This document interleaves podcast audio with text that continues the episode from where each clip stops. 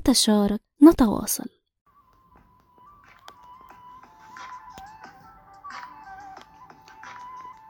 حكينا المرة الماضية عن تعريف اكتئاب ما بعد الولادة وعن أعراضه وعن أسبابه وحكينا عن الفرق بينه وبين ذهان ما بعد الولادة.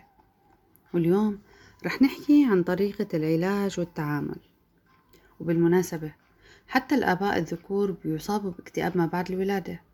وهالشي بسبب المسؤولية الجديدة اللي حملوها وبسبب الحالة المادية اللي هم عم يعانوا منها.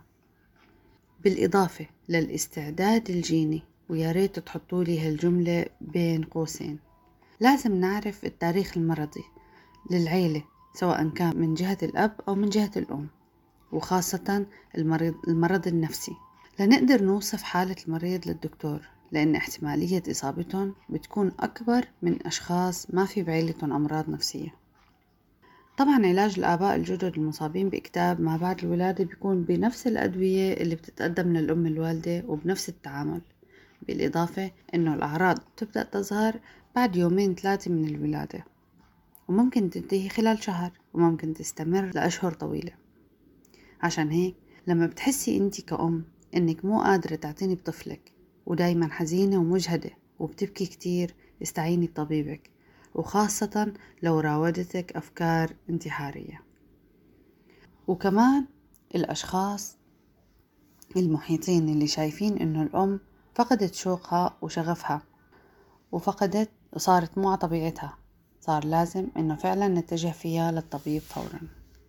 واجبنا نحن تجاه الأم الوالدة تقديم الرعاية والاهتمام النفسي قبل الجسدي خاصة الزوج لأنه هو الشريك الأول بالألم. وفي سيدات بتعمل إسقاط على الرجل وبتحمله مسؤولية تعبها فممكن تطلب الطلاق هي بهالفترة. إننا نتحملهم ونقدر التعب اللي عم يمروا فيه هاد واجب. إننا لا نجبرهم على العناية بالطفل وهم مو مستعدين هاد واجب. إننا ما نلومهم ونقول حرام عليكي. إنتي هتموتيه يا ويلك من ربنا. هاد شو بفهمه. هاد واجب. إننا نقول لها مثل ما بيقولوا بعض الحمقى. الحيوانات بتولد بالشارع وما بيصير لها شي. أو شو ما في غيرك تعب أو ولد أو الطريقة الساخرة اللي بتقول لها يي شوفي بطنك كيف؟ شوفي شكلك كيف؟ باين عليك الكبر باين عليك التعب. هاد واجب. لازم نضل نقول لها انت حلوة ورح تصيري أحسن ونحن منحبك. ومعك. حقك تتعبي ولازم نضلنا ندعي لها بالسلامة ونكون عون وسند إلها بكل حالاتها الظلم اللي بتتعرض له الأم الوالدة بمجتمعنا كبير كمية اللوم والعتاب هي كلها بتدخل ضمن شي اسمه العنف.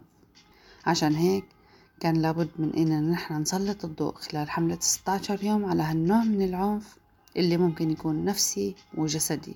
ولفظي وطبيعاته خطيرة كتير. وأنا رندا أسعد من بودكاست همسات بقولك أنتي لستي وحدك. كوني أقوى.